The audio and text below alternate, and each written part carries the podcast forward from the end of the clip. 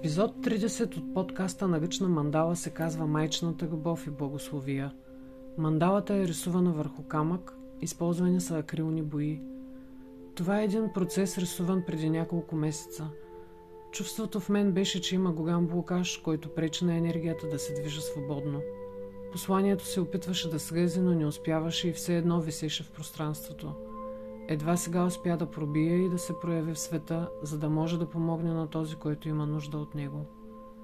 Всеки един е преживявал в живота си травмиращи събития, които са го изваждали от релсите и са преобръщали целият му живот.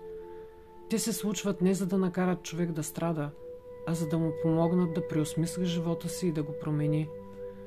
Когато човек кара по течението без да полага някакви усилия за развитие, той се превръща в тежест за живота – и затова е принуден да мине през голям стрес и страдание, за да направи нещо различно и да стане полезен за себе си и останалите.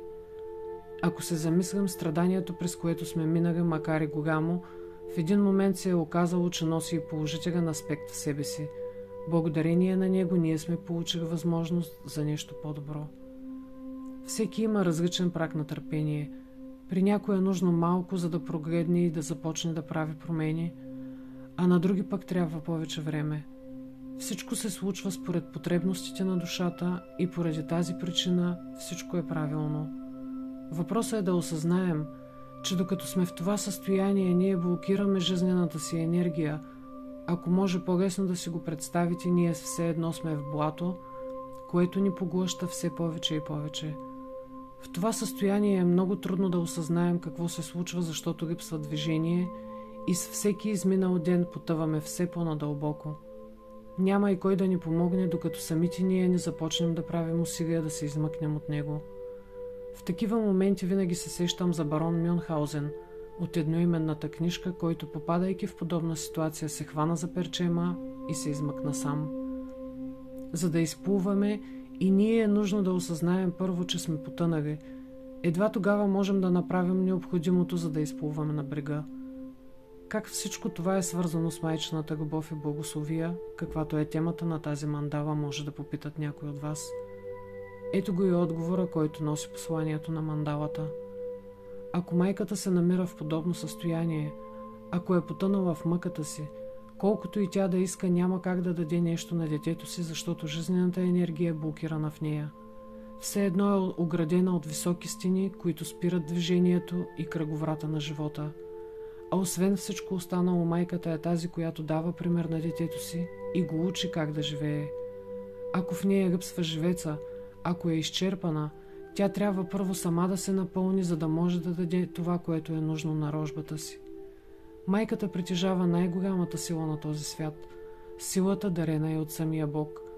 Това е силата на нейната любов. Тя е свързана с земята и също като ние дава живот. Колкото и да е изстрадала – винаги е способна да се възстанови и да продължи напред. Нужно е само да се осъзнае, да се върне към корените си и да открие силата скрита в нея. Силата на живота. Да, трудно е, но си заслужава усилията ни, нали? Ако знаем, че това ще помогне на децата ни, бихме го направили. Това послание завършва с една красива притча за майката.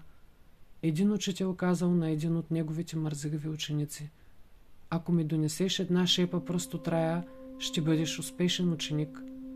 На следващия ден малкото момче дошло с една шепа пръст и я дал на учителя си. Учителят се ядосал и казал «Шегуваш ли се? Откъде имаш това?» Ученика отговорил с сълзи в очите си. Тази пръст беше под краката на майка ми. Нали ти ни научи, че раят се намира под краката на майките.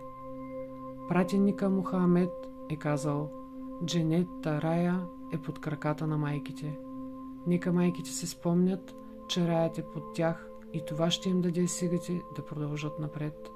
Желая ви прекрасен ден. Ивет